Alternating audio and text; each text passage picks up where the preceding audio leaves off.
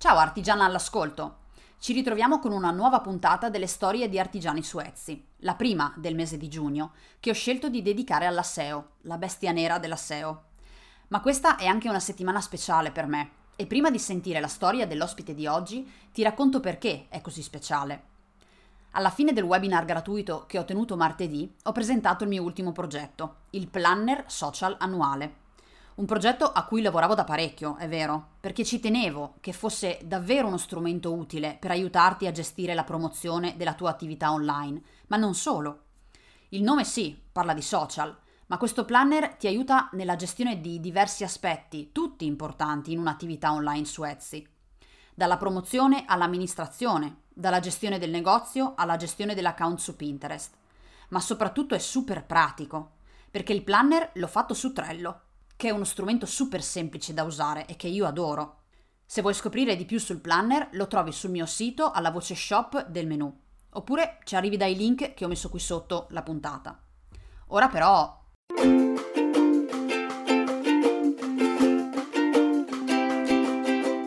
Ciao e benvenuta alla seconda stagione di Storie di Artigiani su Etsy, un podcast fatto da brillanti donne, proprio come te, che hanno deciso di trasformare la loro passione in un vero lavoro e di buttarsi nell'avventura di gestire un negozio su Etsy. Io sono Antonella Sperandio e con l'aiuto delle mie ospiti, a giovedì alterni, ti daremo consigli, ti racconteremo i segreti, il dietro le quinte, le difficoltà ma anche i successi, per darti di Etsy una visione dall'interno, un punto di vista vero e sincero in questa nuova stagione con una novità. Le interviste si alterneranno tra artigiane ed esperte in vari settori, che porteranno la loro esperienza e il loro sapere per aiutarti ancora di più nella gestione della tua attività online. Per non perderti le storie di queste grandi donne, iscriviti al podcast oppure alla newsletter, cliccando il link che trovi nelle note di ogni puntata, oppure andando sul mio sito antonellasperandio.it. Adesso cominciamo però. Buongiorno e buon giovedì. Allora, tra una puntata e l'altra del podcast, eh, i mesi passano e siamo ormai già a giugno. Giugno è il mese che ho deciso di dedicare alla SEO, un argomento ostico per tante artigiane, già vi sento dall'altra parte. In questa puntata del podcast ho invitato un'artigiana che ha fatto del divano un luogo ancora più spassoso. Se possibile lei ci è riuscita.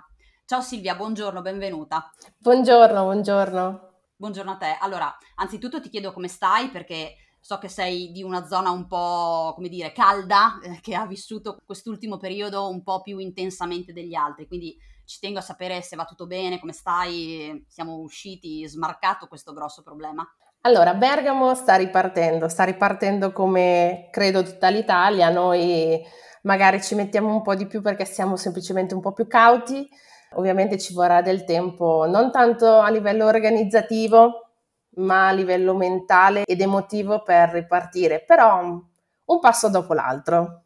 Mi sembra l'atteggiamento giusto con cui affrontare questa mega pandemia che ormai non, non si sa più come arginare. Allora, Silvia, tu hai uno shop su Etsy che si chiama It's Time to Dream. Esatto. Ok, e un account Instagram che si chiama Delfina.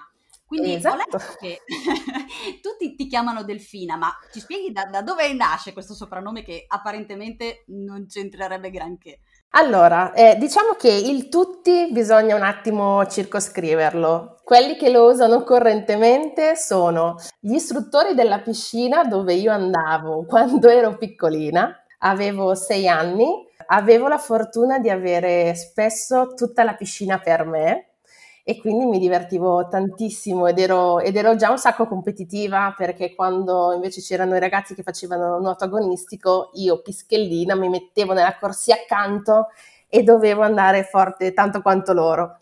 E da lì i miei istruttori mi hanno chiamata Delfina ed è sempre il, il nickname che io ho usato online da tantissimi anni, sono più di vent'anni che per eh, divertimento, per passione, sono online e il mio nickname è sempre stato questo. Quindi abbiamo in comune una grossa passione per il nuoto e la cosa mi fa un sacco piacere. Capisco molto quando dici ti buttavi nella corsia di là e a dare giù a quelli che facevano agonismo, che non sono nessuno e noi andiamo... Il massimo della goduria sono due, essere la cocca del, dell'istruttore ed entrare in acqua quando gli altri stanno facendo allenamento e lì è una grande, è una grande figata. E poi appunto avere questi omoni, perché quando ero piccola io sembravano tutti giganteschi che nuotavano e io dietro. Eh, piccole e grandi soddisfazioni piccole e grandi soddisfazioni che tornano di nuovo nel tuo mondo di cuscini, perché ti sei inventata eh, un modo per rendere il, il, divano un posto ancora più confortevole, se è possibile, a cui aver voglia di tornare e arredarlo con anche delle, delle stampe particolari. Quindi ci racconti il tuo percorso, come hai fatto a, ad arrivare ad essere la proprietaria di It's Time to Dream? Allora, eh, la mia storia inizia per caso, come le modelle elettrici che vengono prese per strada, anch'io per caso.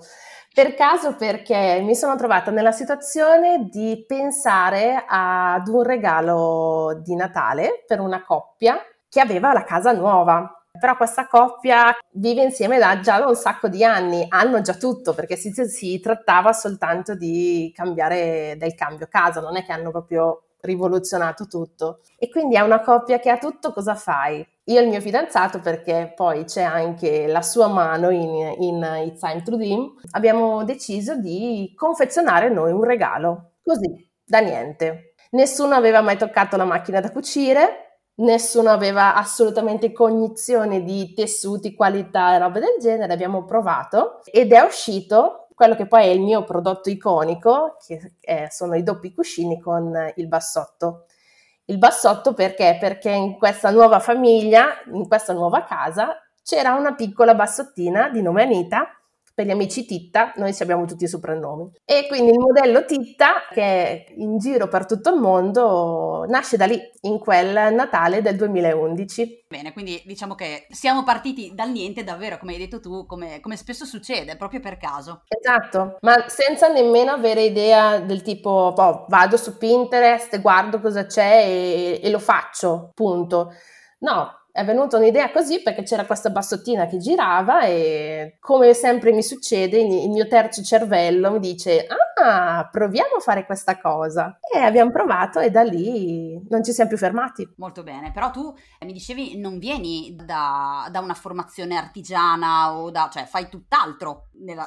Allora, esatto, io sono una ragioniera rinnegata, nel senso che no, non, è, non era proprio il mio. Poi ho cominciato a lavorare e mi sono occupata di sviluppo web e poi sviluppo software finanziario e ora mi occupo di quality sempre per prodotti finanziari. Smanetto finché non si trovano i bachi, si rompe tutto, una gran soddisfazione, soprattutto non doverli sistemare dopo, sono passata dall'altra parte. Sei quella che cerca gli errori? Sì, Va bene, e quindi questo ultimo periodo eh, sei riuscita a lavorare lo stesso o sei passata allo smart working, questo nuovo cambiamento? Eh sì, eh, abbiamo la fortuna di essere una società di, tutto, di informatica, quindi eh, siamo tra quelle per le quali è più facile no, fare questo passaggio dal, dal fisico, tutti in ufficio, allo smart working. Smart working o remote working, perché poi bisogna vedere se gli orari sono flessibili o meno però per un certo periodo siamo riusciti tutti a lavorare da casa, poi ovviamente c'è stata un po' di, di maretta su tutte le economie, ecco, mettiamola così. Eh sì, questo è super vero. Si sono scaravoltate tutti gli equilibri che c'erano prima, adesso è di nuovo tutto in discussione e abbiamo dovuto tutti cercare di arrangiarci al meglio possibile. Tu finalmente però ti sei arrangiata al meglio ricavando anche il tuo spazio di lavoro, visto che eravamo in smart working. Ma infatti, allora c'è, de- c'è voluta una pandemia per praticamente metterci tre, setti- tre weekend e ribaltare la casa per ottenere una scrivania, un piano d'appoggio, una sedia e dire oh, finalmente il mio spazio, cercando di non traslocare tra il tavolo della sala e il tavolo della cucina, perché anche It's Time to Dream eh, trasloca dal tavolo della sala al tavolo della cucina.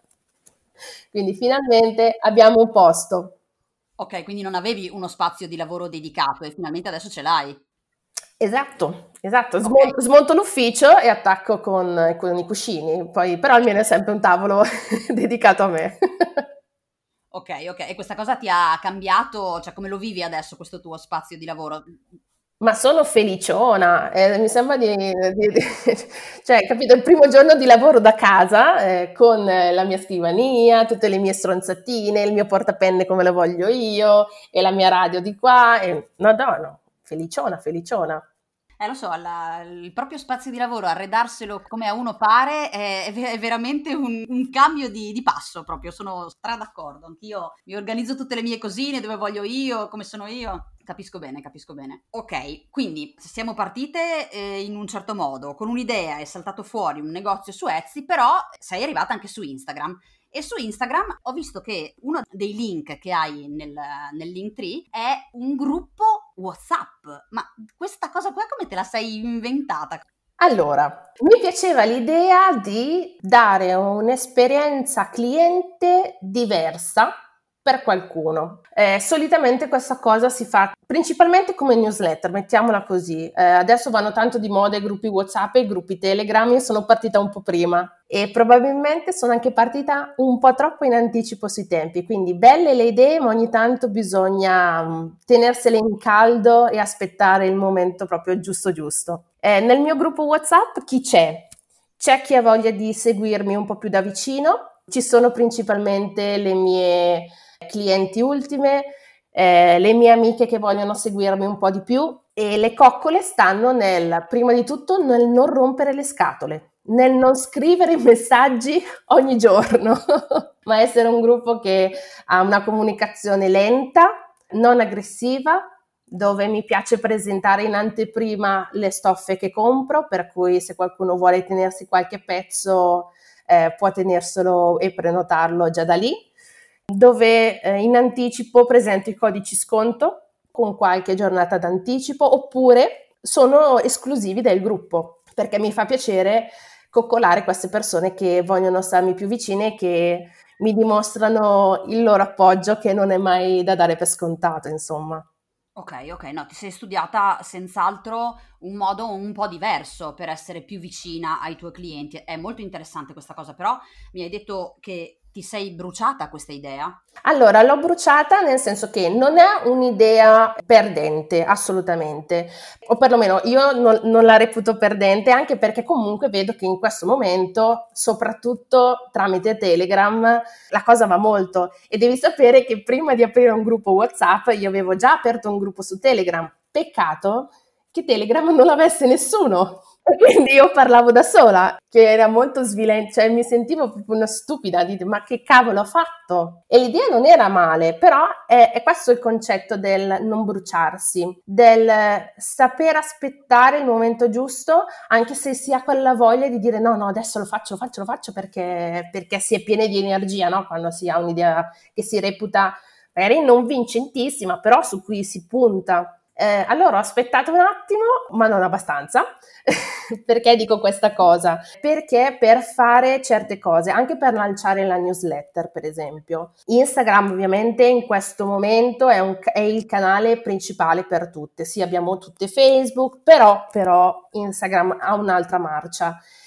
Ma se non si ha una community ricca, una community che interagisce molto, eh, diciamo che la risposta potrebbe essere deludente. Poi dipende da come si vive, come dire, quello che succede, no? da come si affronta, da, dal fatto di avere anche poche persone nel gruppo, ma talmente mm, carine, talmente che ti sono vicine, che non conta il numero. E allora lì entri in un'altra ottica, come per Instagram non dovrebbero contare i numeri, non dovrebbero contare i like, non dovrebbero contare tante cose, anche io con il mio gruppo WhatsApp dico, vabbè, non siamo in, in 100, non siamo neanche in 50, siamo in pochine, però sono cariche a molla le mie ragazze, quindi va bene così. Ok, molto chiaro ed è molto importante anche questa, questi due concetti che hai, che hai espresso, quindi far decantare un attimo le idee, perché capisco che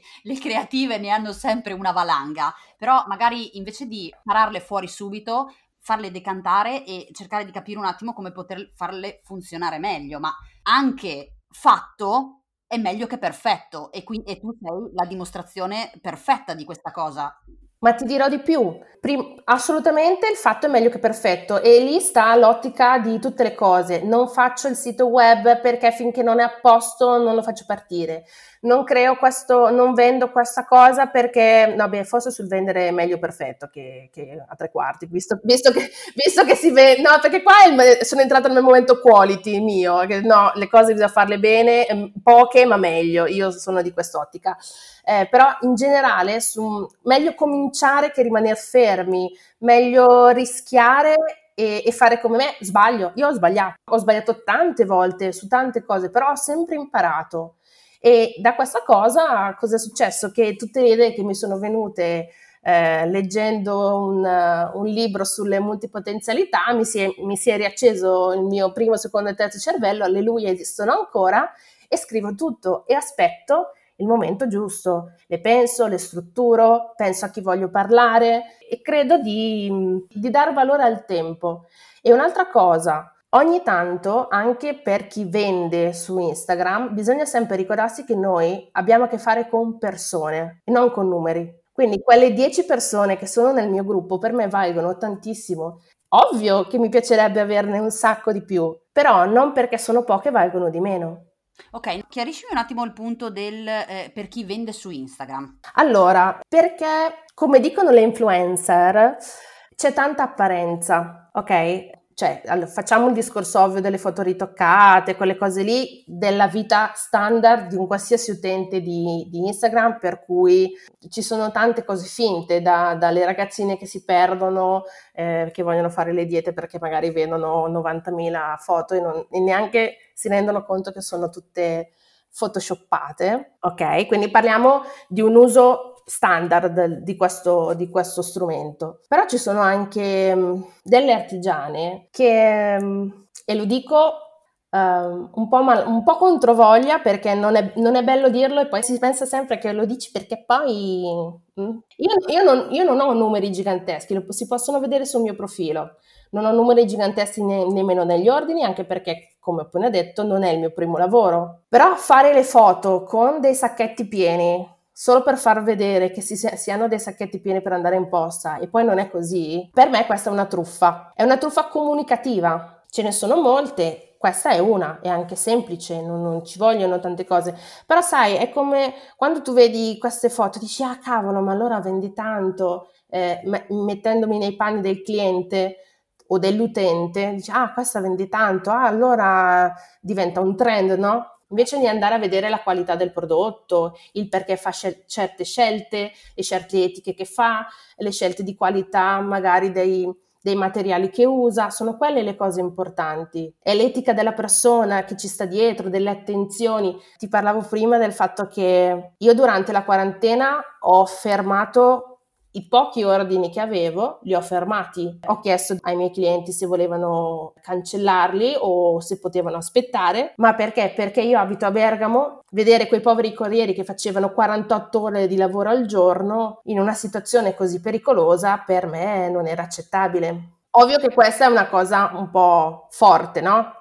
Cioè, è un, è un caso molto particolare, però sta sta tutto nel capire che tipo di persona, a che tipo di persona ti stai rivolgendo, che tipo di, io cliente, che tipo di artigiano sto guardando. Se mi baso soltanto sul numero delle foto, sui, sui sacchetti che va a riempire quando va in posta, Guarda, sfondi un portone nel senso che ho, ho, tenuto un webinar su questo e uno dei punti era proprio cercare di sfruttare questo canale che è Instagram, cercando di raccontare se stessi il più possibile, cercare di capire quali sono le scelte che vengono fatte, perché eh, da dove nasce l'idea. Ed è questo, secondo me, l'uso che questo social deve offrire, Co- così va usato, non certo sì, ok, la vendita arriva, però come dicevi bene tu, con una community che è stata adesso mi viene la parola curata. Curata, esatto, curata nel tempo, che sa qual è il valore di quello che crei, il valore di quello che offri, e che ti segue e che compra da te su Instagram perché già ti conosce e sa che quei pacchetti non sono finti,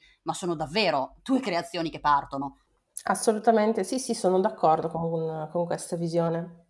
Ok, vorrei tornare un attimo eh, al tuo negozio Etsy. Allora, io mi, son, mi, sono fatta questo viaggio che nel tuo negozio Etsy molti dei, clienti, dei tuoi clienti sono tutti esteri e quindi volevo capire se è stata una tua scelta oppure è una cosa che è venuta così, da, da sola. Allora, diciamo che hai ragione, i miei clienti su Etsy principalmente sono per il, l'85% sono stranieri. È molto molto alta. Non ho scelto io, ha scelto Etsy per me. Nel senso che la piattaforma è una piattaforma internazionale e quindi mi sono ritrovata a fare la prima vendita a Houston e quindi da lì è stato un, un crescendo, ma semplicemente credo che sia un, um, un, po' un caso, perché comunque io sono su Etsy dal, dal primo, il primo gennaio del 2012 ho cominciato a pensare a questo negozio, a strutturarlo. In quel momento non è, non è che ci fossero chissà quali social, sì c'era Facebook, però è un'altra cosa, non, è, non, era strutturata sulla vendita così fortemente come Instagram e Facebook sono strutturati ora, anche a livello di marketing, anche a livello di, di pubblicità in generale. E quindi questo motore di ricerca semplicemente mi ha aperto una vastità di utenze che poi si sono rivolte a me. Quindi una possibilità di, di clienti che stavano in tutto il mondo. Io il mio core business, quando la, all'inizio, soprattutto i primi anni di Etsy, era assolutamente a Londra, non in Inghilterra, a Londra. Io ho un, proprio un punto focale su Londra. L'Australia, ho venduto tantissimo in Australia e, e, in America. Questi sono i miei tre punti di forza. Oltretutto i, i tre punti di forza peggiori per le spese di spedizione perché... Infatti Cara Silvia, ma fai solo dei cuscini? Sì, peccato che non uso il cotone normale dei cuscini di Ikea o di Maison du Monde, quello che è, ma uso dei tessuti fatti in Italia ed è cotone da tappezzeria, per intenderci i tessuti dei divani.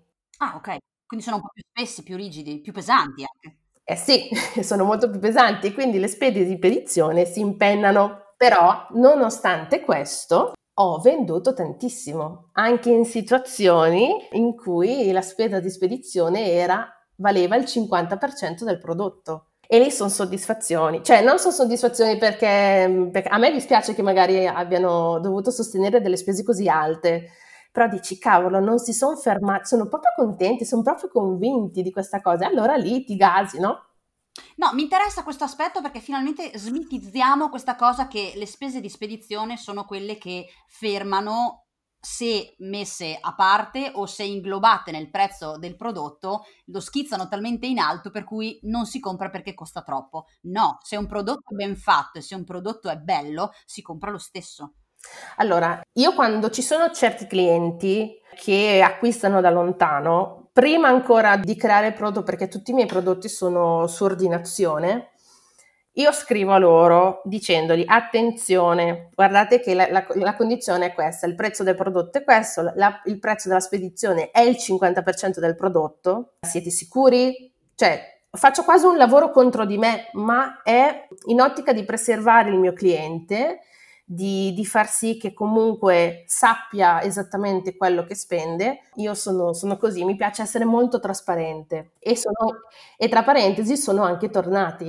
E quindi ecco, smitizzato il, il, discorso del prezzo troppo alto perché ci, ci si mette dentro, anzi addirittura tu lo dici. Sì, io non ho mai adottato e non ho mai sposato eh, la tecnica di assorbire nel prezzo del prodotto il prezzo di spedizione perché se un prodotto è molto, cioè allora, se si va sul mio sito i prezzi sono esposti, quindi possiamo parlarne fuori dai denti. se per una coppia di cuscini si può spendere 50 euro e per una spesa di spedizione si, posso, si può arrivare, se si spedisce in Australia, a 25 euro con spedizione tracciata e tutto quanto, Secondo me è importante che il cliente sappia che il suo cuscino, sì, in fin dei conti costa un sacco di soldi, però è perché lui ha scelto di comprare da me e di investire su di me il prezzo della spedizione, investire sulle mie scelte di qualità, sul, sul mio prodotto, sul mio design e su quant'altro. Anche perché ricordiamo, io non faccio prodotti di prima necessità, penso di non aver inventato i cuscini. e di non, di non essere la prima che fa delle silhouette eh, in, in, panno e le cuce su cuscini e magari faccio una scelta un po' particolare perché sono fissata con la qualità dei tessuti. Però questa cosa probabilmente è arrivata ai miei clienti e se dall'America, dall'altra parte dell'America, non dalla parte vicina, dalla parte lontana, se dall'Australia, se dal Giappone si sentono di affrontare una, una spesa di questo tipo, vuol dire che hanno visto qualcosa e che io posso essere fiera del mio prodotto senza dover nascondere o accollarmi dei, dei costi. Mi piace molto questo, questo, ragionamento e questo modo di pensare. Ma perché io sono, una, sono anch'io un cliente e se una cosa mi piace e se re- la studio, vado a vedermi le recensioni, faccio tutto quello che fanno gli altri e dico, cavolo però, non fa niente, lo voglio quella cosa lì perché è fatta come dico io, investo un po' di più, ma so che sarò contenta. Sono, sono super d'accordo su, questo, su, questa linea di pensiero, anche perché è una pratica che a lungo andare paga, perché il, la recensione arriva nonostante il tuo prezzo di spedizione, arriva una recensione positiva che porta a un'altra vendita e quindi è un volano che si autoalimenta da solo. Ma infatti un punto su cui mi sempre, mi confrontavo sempre con alcune ragazze che vendevano su Etsy è che io avevo un alto tasso di recensione, cioè rispetto alle vendite il 50% dei clienti o mi scrive o fa proprio la recensione sul sito e mi mandano le foto. Ma cioè, tu hai presente cosa vuol dire vedere il tuo cuscino su un divano di New York con dietro la vista di New York o spedire un indirizzo Beverly Hills 90210? Che figata. E vedere le foto e dire vengo io a portartelo il cuscino la prossima volta, a piedi vengo. Paga le spese di spedizione l'aereo lo faccio io. Esatto, allora queste sono stupidate, però cioè, la somma di tutte queste informazioni dice allora posso andare avanti per questa strada. Certo. Un'altra cosa che stavi dicendo tu, che secondo me è molto importante, le scelte che fai pagano. Io ho fatto una scelta ed è un, forse l'unica su cui non tornerò mai indietro ed è scegliere quel tipo di tessuto che mi ha comportato un sacco di casini. Di solito è sempre così, la roba migliore non è mai la più facile. Per, soprattutto appunto rispetto alla spedizione, però, però, però, il famoso primo cuscino di cui ti par- prima coppia di cuscini di cui ti parlavo prima esiste ancora, è ancora sul divano di quella casa, è viaggiata in lavatrice varie volte e magicamente i cuscini quadrati sono usciti quadrati, non sono usciti sbilenchi, tirati. Ci saranno tante persone a casa che si rivedono in questa descrizione di aver comprato le federe dei cuscini lavate, poi dici, va, erano belle, era, avevano una forma e sono uscite con un'altra. Prima, ah certo. Ok, c'è un prima e un dopo molto evidente. Quei cuscini sono ancora lì. Io ogni tanto qualche foto su Instagram di quei primi cuscini ancora le metto perché mi dà soddisfazione. Uh, quest'anno sono otto anni, hanno otto anni quei cuscini. E sono ancora lì a raccontarla. E sono ancora lì a raccontarla con un cane che comunque un po' ci gioca. Questo è, come dicevo, è davvero eh, le scelte se è un errore è un errore come il gruppo che poi comunque ti ha dato delle soddisfazioni. È stato un errore il tempo, non, non la scelta. Esatto, non la scelta. Invece l'altra scelta, no, forse non è neanche stata una tua scelta, ma ho letto qualche tempo fa una delle tue creazioni, che se non sbaglio era proprio la stampa di questi bassotti, non vorrei sbagliarmi, è stata pubblicata niente po' di meno che su JQ UK. E quindi vogliamo sapere tutto di questa, come è successo, cosa è successo, come l'hai vissuta, cosa ti ha portato questa cosa qua, è una roba epica. Allora, eh, sembra quasi cose di altri tempi perché ormai sono passati un po' di anni ed era il periodo in cui su Etsy le cose andavano decisamente bene, quando era tutta ancora campagna. E succede che era appunto un momento molto importante. Io avevo, come dicevo prima, Londra è sempre stata la mia roccaforte e mi arriva questa email dai signori GQ UK. Prima cosa che ho pensato, è spam. Pensate, non sanno più cosa inventarsi ormai. In quel periodo non sono stata l'unica ad essere contattata da loro, c'è stato anche un altro ragazzo che ha un bellissimo shop su Etsy che si chiama Scocca Papillon, andate a vederlo perché è meraviglioso. Ok. E quindi lui mi fa, no, no, ma guarda che è vero. Ah sì? Aspetta che rispondo. Salve, buongiorno, come va? Mi propongono un'inserzione su GQ. Allora, ovviamente non è un'inserzione gratuita, sfattiamo questa cosa, è un'inserzione a pagamento, però sono venuti a cercarmi. Di tutti quelli che potevano cercare, su Etsy ce ne sono veramente tantissimi, milioni di milioni, sono venuti a cercare me, quindi ho detto, cavolo, sì, è la, è la, volta buona. Quindi io sono andata a cercarmi la mia inserzione, ho risposto alla signorina molto, molto gentile, che si è divertita un sacco, secondo me, col mio inglese. E, e fu così che a maggio, sul numero di GQ, c'era il mio modello iconico con la mia titta, la mia bassottina, bella arancione, bella spiccante, sulla pagina di GQ. Cioè, wow. volavo a tre metri dal cielo, veramente meraviglioso. È stata una soddisfazione gigantesca. Eh sono quelle cose che quando succedono uno non ci crede, eppure chi lo sa, magari è proprio perché sei stata così attenta nella scelta del tuo tessuto, perché per mille altre cose, per l'attenzione che hai deciso di, te- di, avere per i tuoi clienti, informandoli, tenendoli e le recensioni, mille cose possono essere successe, però paga, tutto paga. Allora, io so, sì, può essere, può essere, tutto assolutamente. Poi ci sono dei meccanismi che secondo me sono vicini alla fortuna, perché non si, può, non si possono capire molto queste dinamiche.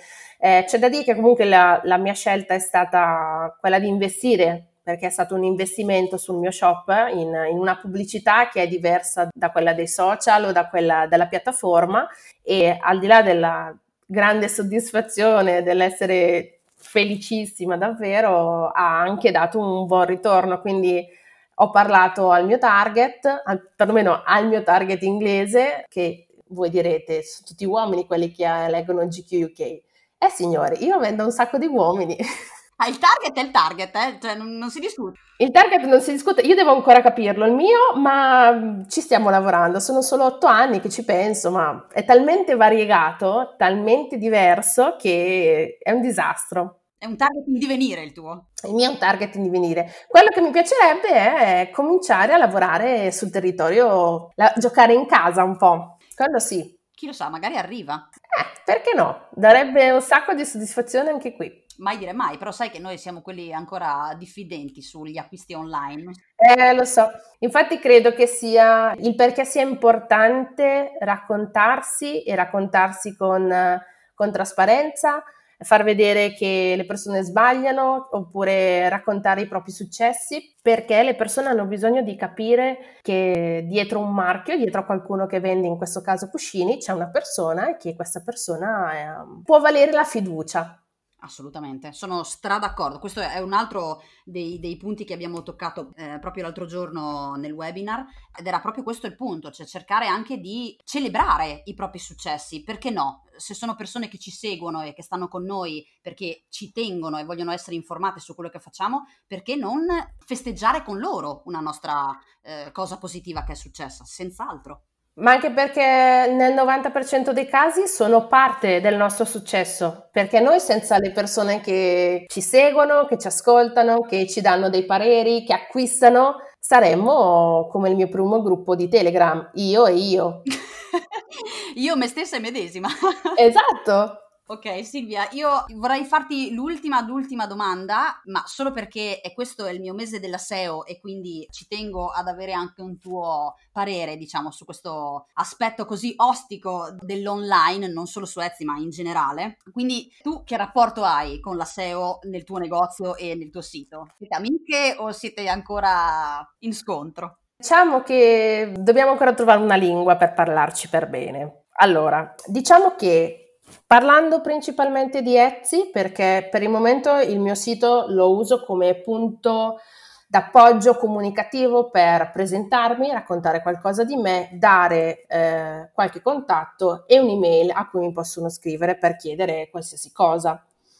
Quindi per il momento il mio sito racconta quella parte. Etsy è un altro argomento. Diciamo che, come, come, dicevo prima, quando parlavo della prima fase di quando io sono arrivata, quindi parliamo dei primi anni, era proprio un ambiente e un... Parlo di ambiente perché comunque ho conosciuto tante persone tramite Etsy e c'era una, uno scambio di opinioni, di pareri, di aiuto, un supporto molto, molto valido. Era tutto più semplice. Quello che a me è successo è che da una persona che semplicemente ha creato un cuscino, che poi è stato visto da amici nella stessa casa, per cui lo fai anche a me, lo fai anche a me però di un altro colore, però di un altro modello. Nel giro di due settimane ho aperto lo shop senza sapere niente, Fortunatamente ho un background tecnico, ma per il resto non sapevo niente di vendita online, non sapevo come si forma un prezzo, non sapevo come fare una descrizione intelligente,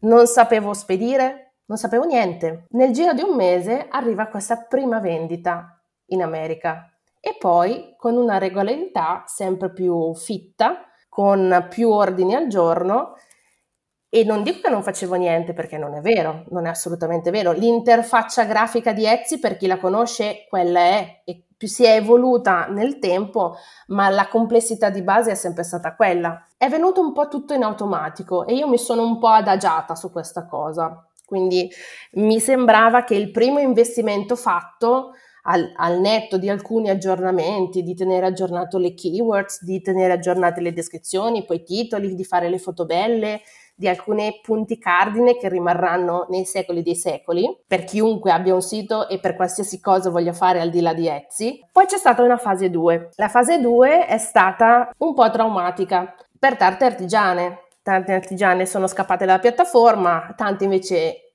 me compresa, siamo rimasti, abbiamo dato fiducia a questa piattaforma però il, il, lavoro richiesto era un po' più impegnativo perché gli algoritmi erano cambiati, è un po' lo stesso mal di pancia che si ha quando cambia l'algoritmo di Instagram, che bisogna sempre ricominciare tutto da zero, bisogna sempre ristudiare, bisogna sempre riprendere in mano le cose. Così ho detto, ero stufa di rifare sempre le stesse cose da capo, infatti i miei ordini un pochino sono calati, non è, non, all'inizio non è stato tutto rose e fiori. Per quello che dico che devo ancora far pace, perché ci vuole tanto tempo, ci vuole una costanza che sarà perché il fatto che comunque per me It's Time to Dream non è il primo lavoro e quindi anche trovare questo tempo diventa spesso complicato ed è per quello che se devo investire preferisco parlare con le persone che mi seguono e raccontargli chi sono, da dove vengo e come mai sono così pazzo da scegliere dei tessuti pesantissimi, di quali idee mi sono venute per eh, recuperare tutti gli scarti che ho a casa e, e cose del genere. Però rimane il fatto che da lì tutti dobbiamo passare. Quindi bisogna mettersi il cuore in pace, bisogna abbassare un pochino la testa, mettersi a studiare, capire quali sono i meccanismi e non arrabbiarsi se poi le cose dopo due mesi cambiano perché, perché la tecnologia si evolve, eh, non sarà mai ferma, si evolve sempre più velocemente e siamo tenuti tutti a, a tenere il passo oppure a trovare qualcuno che lo faccia per noi, perché no? Ah certo, esiste anche questa, questa possibilità. Eh sì. Assolutamente. Mm, sono d'accordo su molti, molte tue filosofie, molti tuoi meccanismi di ragionamento sull'artigianato in generale, sul mondo di Etsy. Quindi diciamo che sì, siamo sulla stessa lunghezza d'onda su alcuni, su alcuni punti. Poi su alcune cose bisogna essere un po' testa dura. Eh. Io ragazzi sono riuscita a sistemare il Chang che non mi funzionava più da tre anni sul telefono. Mo devo finire di testarlo, però forse ce l'ho fatta. Quindi su alcune cose, sulle cose in cui si crede e che si reputano importanti, piuttosto investire non su tutto a caso, su alcune cose eh, sfruttare le energie, canalizzare anzi le energie in, in, in poche cose però fatte bene. E questo sta alla base di tutto, sta alla base del gestire il proprio sito o un sito di terzi, sta, sta alla base anche del seguire il proprio prodotto. Non, non vendono più le belle foto e basta perché poi quando ti arriva a casa una cosa che è fotografata benissimo, però nella realtà è, è, è tutta Photoshop come le modelle, eh, allora, allora, lì si perdono i clienti e si perde la reputazione perché sicuramente quella cliente parlerà con la sua amica dicendo che ha, guarda, foto bellissime, madonna come fa le foto lei, nessun altro, però il prodotto no. Quindi investire sul prodotto, investire eh, sulle cose che si credono veramente importanti e se una di queste cose è per esempio la SEO, perché si ha tempo, si ha voglia, si vuole studiare, è giusto ed è opportuno farlo. Ok, Silvia, ci hai raccontato la tua storia che devo dire è veramente bella ricca e super interessante. Vorrei però che non ci perdessimo, quindi vorrei che tu ci lasciassi i tuoi riferimenti dove ti troviamo nell'internet per scoprire queste tue stampe, per rallegrare il divano e per venire a salutarti. Allora, eh, su Etsy ovviamente mi trovate come It's Time to Dream, lo stesso è il mio sito itsTimeToDream.it, L'unico che ha un nome un po' strano è il mio account eh, di Instagram perché mi avevano già fregato il nome, ma io prima o poi ce la farò a cambiarlo. E è Delfina underscore ITTD. It's time to dream, la, l'acronimo. Ok, perfetto. Quindi io vi aspetto. A braccia aperte, a cuscini aperti anzi. Ah sì, a cuscinate vi prendo, state sicuri? Allora, eh, ci tenevo solo a dire ancora un'ultima cosa. Eh, tu hai citato in questa nostra intervista un libro sulle multipotenzialità e un sì. ragazzo che è un altro artigiano su Etsy. Ecco, questi due link li metterò sotto nel, nelle note del podcast, così se volete vedere chi è il ragazzo o quale libro ha letto Silvia, è tutto qui sotto. Assolutamente. Oltretutto ho guardato anche tutte le tue interviste, tutte le mie, le mie amichette di Etsy, sono contentissima perché alla fine siamo, siamo tutte delle comarette che ci conosciamo tutte tra di noi, quindi sono stata contenta di vederle listate lì. Va bene, Silvia, io ti, davvero ti, ti straringrazio per questo tempo che hai dedicato a, a tutti noi. è stata veramente un'intervista molto molto interessante. Ci vediamo sui social. Assolutamente, grazie a te di avermi scelta e grazie a tutti voi. Grazie a te, buona giornata Silvia, grazie mille. Ciao.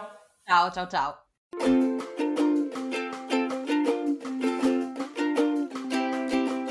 Questo podcast si sta arricchendo sempre di più di grandi storie di grandi donne. Oggi anche Silvia ci ha raccontato la sua. Noi ci risentiamo fra due giovedì con l'intervista all'esperta e ti assicuro che questa esperta non te la vuoi assolutamente perdere. Quindi, per non correre rischi, puoi iscriverti al podcast dalla piattaforma che usi per ascoltarlo, così ti arriva la notifica. Oppure puoi anche registrarti alla newsletter. In questo modo la puntata ti arriva sicuramente nella mail il giovedì sera. Se il podcast ti è piaciuto, fammelo sapere taggandomi in una story su Instagram. Ne sarò strafelice e così almeno possiamo conoscerci. Tutti i link di cui abbiamo parlato nella puntata sono qui sotto, oppure dipende da dove ascolti il podcast. Per oggi è tutto, ci ascoltiamo tra due giovedì. Ciao!